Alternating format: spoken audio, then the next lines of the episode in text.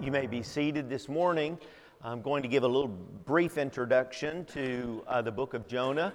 And uh, as I do, we'll uh, prepare hearts then for the reading from chapter 1 of, of Jonah. But uh, Jonah is one of the shortest books in the Old Testament. Uh, you've heard the expression, uh, good gifts come in small packages. This is true of the book of Jonah. Only 48 48 verses in this little book. You can read all four chapters in 10 minutes or less, and I would encourage you to do that every week during the month of August during this series. Jonah is one of 24 Old Testament books that Jesus himself quotes from in the Gospels. Jesus said, Jonah's time in the belly of the great fish foreshadowed his own burial and resurrection. In Matthew 12, verse 40, uh, Jesus said, For as Jonah was in the belly of the great fish for three days and three nights, so will the Son of Man be in the heart of the earth for three days and three nights. Jonah is very different from the other prophetic books found in the Old Testament. They contain a lot of preaching, of, of uh, prophetic utterance, words from the Lord. But Jonah is almost exclusively narration, it is a story. Some say it is a parable, that it's not a record of true events. Uh, when a man catches a fish, we accept that as true, generally speaking, right? But when a fish catches a man, we have our doubts uh, about whether that could be true. But even those who doubt the uh, truthfulness of Jonah recognize that as a parable, it has some very powerful teaching. Um, the way I look at it, uh, it is uh, a much greater miracle that God raised Jesus from the dead. And uh, if He did that, surely He could preserve a man's life in the belly of a great fish for three days. Jonah is just about the only Old Testament prophet who is truly successful at what he does. Uh, the people respond to this message of repentance, of impending judgment if they don't turn away from their sin and turn to God. And this makes Jonah very mad when people do just that. Jonah is a book about trusting and obeying God. Uh, running from God is always foolish in whatever form it may take. And even though it's in the Old Testament, I believe the story of Jonah is a story about grace. And I want you to hear that in the reading of Jonah. Every week we will read a different chapter uh, because the chapters are so short, we can do that. So this morning, it's chapter 1, uh, verses 1 through 17. The Lord gave this message to Jonah, son of Amittai Get up and go to the great city of Nineveh. Announce my judgment against it because I have seen how wicked its people are.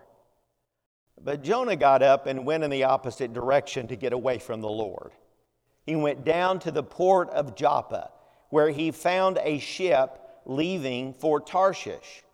He bought a ticket, went on board, hoping to escape from the Lord by sailing to Tarshish. But the Lord hurled a powerful wind over the sea, causing a violent storm that threatened to break the ship apart. Fearing for their lives, the desperate sailors shouted to their gods for help and threw the cargo overboard to lighten the ship. But all this time, Jonah was sound asleep down in the hold. So the captain went down after him. How can you sleep at a time like this? He shouted. Get up and pray to your God. Maybe he will pay attention to us and spare our lives. Then the crew cast lots to see which of them had offended the gods and caused this terrible storm. And when they did this, the lots identified Jonah as the culprit. Why has this awful storm come down on us? They demanded. Who are you? What is your line of work? What country are you from? What is your nationality? Jonah answered, I am a Hebrew and I worship the Lord, the God of heaven, who made the sea and the land. The sailors were terrified when they heard this, for he had already told them he was running away from the Lord. Oh, why did you do it? They groaned. And since the storm was getting worse all the time, they asked him, What should we do to you to stop this storm? Throw me into the sea, Jonah said, and it will become calm again. I know that this terrible storm is all my fault. Instead, the sailors rowed even harder to get the ship to the land, but the stormy sea was too violent for them, and they couldn't make it. Then they cried out to the Lord Jonah's God. Oh Lord, they pleaded, don't make us die for this man's sin, and don't hold us responsible for his death. Oh Lord, you have sent this storm upon him for your own good reasons. Then the sailors picked Jonah up and threw him into the raging sea, and the storm stopped at once. The sailors were awestruck by the Lord's great power and they offered him as a sacrifice and vowed to serve him. Now the Lord had arranged for a great fish to swallow Jonah, and Jonah was inside the fish for three days and three nights. This is the word of God for the people of God. Let's pray together. God, we pray now in these next moments that your Holy Spirit would speak to us that you would help us to see uh, perhaps the ways in which we have sought to get away from you, to run from your will, to live life, life on our terms rather than yours. Come, Holy Spirit, come and speak to us, we pray. In Jesus' name, amen. Well, our grandsons have been with us all week. We were with them in North Carolina the week previous while on vacation, helping our daughter in law and the boys move into their new home uh, on this side of the country. Uh, and we're thankful for that. Very, very thankful to finally have them back on the East Coast. But Jared and Laura, I think, are in Durango, Colorado uh, right now. Uh, they may not have actually gotten up. It's a couple hours, I think, behind us, but uh, they are making their way across the country. They'll stop and pick up the boys in Georgetown later this week and head to Chapel Hill. But we celebrated with, um, with the grandparents, the other grandparents in Lexington on Thursday. Lincoln's got a birthday coming up in August. Uh, Ezra just had his birthday last week, and he is now three years old. And he has finally, after much struggle, learned to talk. And now he won't stop talking. And we are amazed at his uh, mastery of the English language at age three, especially given the fact that for two and a half years he didn't say much of anything. Ezra is also not, a big, not only a big talker, he is a fast runner. He is fast and unafraid, which is a very dangerous combination. Recently, he slipped out out the front door of their new home in Chapel Hill. We were there welcoming some friends, and out he went, and he ran down the street laughing all the way. Laura caught up with him 50 yards later, and she said to him, Ezra, you have been a naughty boy. And he looked at her and smiled, said, a little bit naughty, a little bit fun. Well, this morning we begin our look at the defining episode of a different kind of runner, and his name was Jonah. And chapter 1 tells us that a message came to Jonah from the Lord, and it, it totally grossed him out, turned him off, revolted him that God told him to go to Nineveh, this Gentile city in the kingdom of Assyria. Now, Nineveh was the oldest city in Assyria. In fact, it's one of the oldest cities at that time in the world, in the civilized world. It was situated on the east bank of the Tigris River. Uh, it is encircled today, its ruins are encircled today by the modern Iraqi city of Mosul, which many of us are acquainted with because of, of the two Iraq wars. It was the largest city in the world in the 8th century BC. It was great in population and it was great in power. And chapter 1 tells us it was also great in wickedness. Noah, uh, excuse me, Jonah was sent to Nineveh, which is described as being very wicked. The Living Bible translates verse 2 their sin stunk to high heaven. They were an offense in the nostrils of God. And, and God told Jonah to travel 600 miles from his base there in northern Israel to uh, Nineveh to preach a message of repentance and judgment. And this could not have been more shocking and offensive to Jonah. I mean, you think about our nation's worst enemies in, in perhaps generations previous or even today. Or maybe think about your, your own worst enemy, someone that you have struggled with perhaps for years or your entire life, and imagine yourself being sent by God to give that person a chance to change their ways. When what you really want is their destruction. Nineveh was Israel's archenemy. During, during Jonah's tenure as a prophet, Assyria was a looming threat for the northern kingdom. In fact, within 70 years, Assyria would conquer Israel and would carry its people into captivity. As warriors, the Assyrians were cruel and bloodthirsty. They obliterated their enemies by systematically um, taking all of the people that lived in a particular town or city or village they conquered and, and deporting them to back into the Assyrian kingdom. Assyria committed horrible atrocities. They tortured, they dismembered, they decapitated um, innocents, including adolescents that were taken captive. And how do we know this? Uh, they were arrogant and proud enough to carve these elaborate images of these atrocities in stone that have survived to this day. The prophet Nahum called Nineveh the city of blood full of lies in chapter 3, verse 1 of Nahum. And, and when God commands, commands Jonah to cry out against Nineveh, the reason is clear for their wickedness has come up to me the Lord says. So Jonah ran.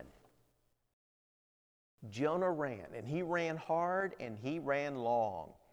Jonah attempted to go to the very edge of the known world, a city called Tarshish that we believe was on the Spanish coast, over 2,000 miles in the opposite direction of Nineveh.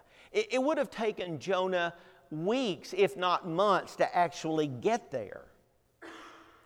Nineveh for Jonah represented the will of God, Tarshish represented the will of a rebellious, disobedient man.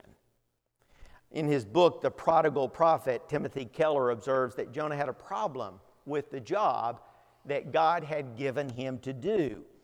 And he's, he's not alone in that. Frankly, I've, I've had uh, a number of people over the last decades since I've been in ministry tell me, you know, God called me to ministry and I, I just couldn't say yes. I just couldn't follow Him because the circumstances of my life, the insecurities of my life, whatever, caused me to go in the opposite direction. But Jonah, according to Keller, had a bigger problem with the one who gave it to him. Jonah concluded that because he could not see any good reason for what God was asking him to do, there couldn't be any good reason for him to obey God. He doubted the very character of God, the grace of God, the goodness and the mercy of God, and the wisdom of God. And you know, I think we all have similar experiences, particularly when something really hard and difficult enters our lives. Um, I remember a dear saint of God in a church that I pastored 30 years ago having a major crisis of faith. This was a woman of prayer who loved Jesus, who studied her Bible, who would sing special music in worship. She, she was a tremendous servant of God in this little church. But when she received a diagnosis of cancer, she began to really doubt God. And within three months, she went home to be with the Lord with much fear and doubt and even some anger in her life over that illness. We get angry after years of abusing our bodies, of not taking care of this temple of the Holy Spirit. And yet, when it catches up with us finally, we get angry with God because the last years of our lives are spent with uh, debilitating health problems, uh, some of us even handicapped. We despair of ev- ever finding a decent job, even though we've not been faithful with the ones that we've had previously. Or maybe we've just had several failed attempts at finding work. We struggle financially, even though we've been reckless with our money or, or have been stingy with God, haven't given God His share, His fair share of what we've, we've earned. We hurt more deeply than we ever imagined when a husband or a wife betrays us through infidelity if there is a God, we think, because we've been through circumstances like those I've just mentioned, or some that are similar to them, we think that God doesn't know what He's doing. God doesn't care about me. God has lost His mind. so we turn away. Well, next time you decide to disobey God and refuse to listen to what God is telling you to do, remember this Whenever you run away from God, the trip is always longer, always harder, and always more costly than you ever imagined. As the old saying goes, sin will take you farther than you want to go, keep you longer than you want to stay, and cost you more than you want to pay. Or as Ezra says, a little bit naughty, a little bit fun. That sounds about right to us, doesn't it? But the fact is, it's foolishness. it, it, it is foolishness. And it's self defeating and self destructive for us not to radically obey God, as Jesus taught over and over again in the Gospels. In Galatians 6, Paul writes this He says, Don't be misled. You cannot mock the justice of God. You will reap what you sow. Those who live only to satisfy their own sinful nature will harvest decay and death from that sinful nature. But those who live to please the Holy Spirit will harvest everlasting life from the Spirit. The imagery is so vivid here in chapter 1 into chapter 2 of Jonah. Jonah goes down to Joppa. Then he goes down to the port where the ship is, and then he goes down into the hold of the ship, and then he goes down, down, down in the depths of the sea and goes down into the belly of a great fish, which in chapter 2 he equates with Sheol, the place of the dead. A run from God. A run from God, friends, always is down always goes down.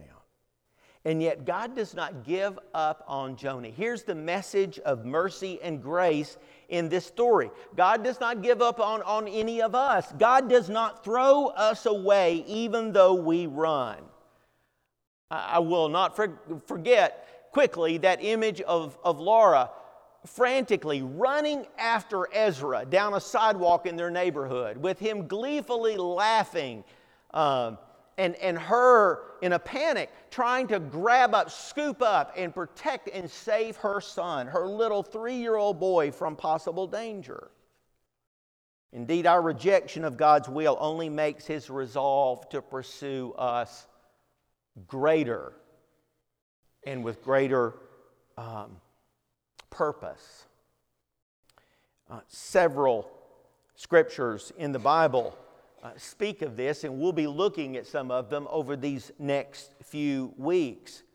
But, uh, but we are trying, as God tries to train us, by allowing difficult circumstances to come into our lives, by even causing a storm to brew, if that will wake us up. We are trying to teach Ezra to stop when he tell him to tell him to do so. But you know what? Uh, even though we're, we're making some progress, we did this week, it's very hard for a three year old to listen. But it's also hard for 30 year olds to listen, and for 50 year olds to listen, and even 80 year olds to listen. Uh, God pursues Jonah on his way to Tarshish and he forces him to face his rebellion during this terrible storm. It reminds me of a story that I heard about a ship that was sinking in the middle of the hurricane, and um, the captain called out to the crew, Does anyone here know how to pray? And one lone man raised his hand. He said, Yes, sir, I know how to pray. And he, say, he said, Good, good. We are short one life jacket. In Psalm 139, verses 7 through 12, these words, this prayer was written by King David 300 years before the time of Jonah. This is what he said I can never escape from your spirit.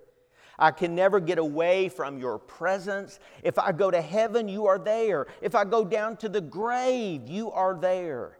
If I ride the wings of the morning, if I dwell by the farthest oceans, even there your hand will guide me and your strength will support me. I could ask the darkness to hide me and the light around me to become night. But even in darkness, I cannot hide from you. To you, the night shines as bright as day. Darkness and light are the same to you. And that is the mystery of God's mercy.